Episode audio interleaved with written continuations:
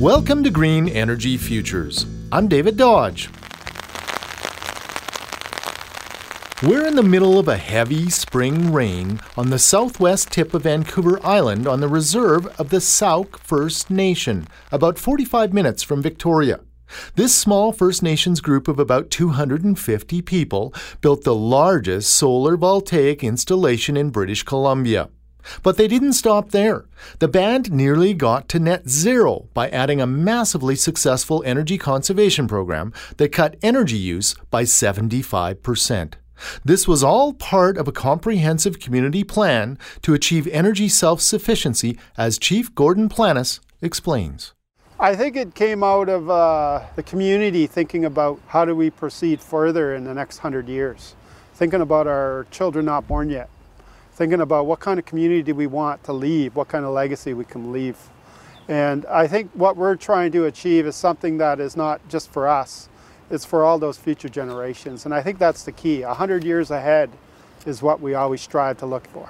The comprehensive plan calls for food, energy, and economic self sufficiency, and a renaissance of culture and language. Well, our vision is, is getting back to where our people were dependent on the elements that the Creator gave us, and that is the wind, the sun, the tides. We were being able to use those energies in the past with a light footprint. And I think it's, it's, it's good for us to go full circle and come back to that because uh, I think, if anything, we all need to do that. What better place to look in nature other than the sun? First, the T'Sou-ke Nation installed 75 kilowatts of solar modules, the largest in BC at the time.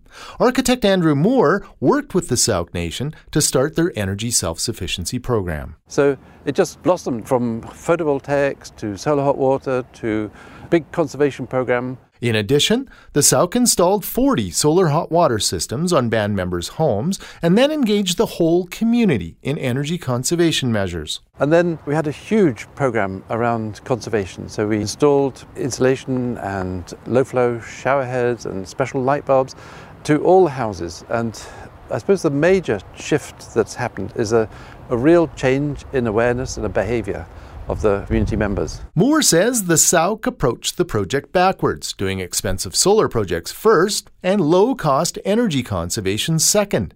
But the community got so excited about the solar project, they really got behind the energy conservation programs.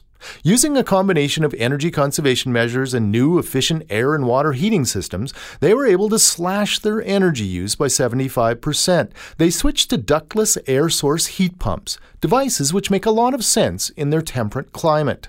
They also improved their insulation and air sealing. The T'Sou-ke have been so successful that they've reached net zero on their community buildings.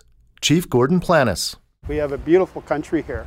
And we should be looking ahead to make sure our resources are always going to be there for future generations. But at the same time, we should be preparing for it.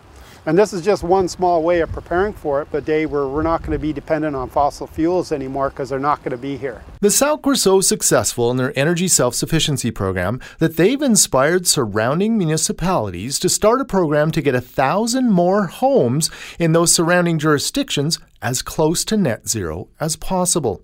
To see photos of Chief Gordon Planes on the solar roof of his canoe shed overlooking the Sooke River, or to learn more, go to greenenergyfutures.ca.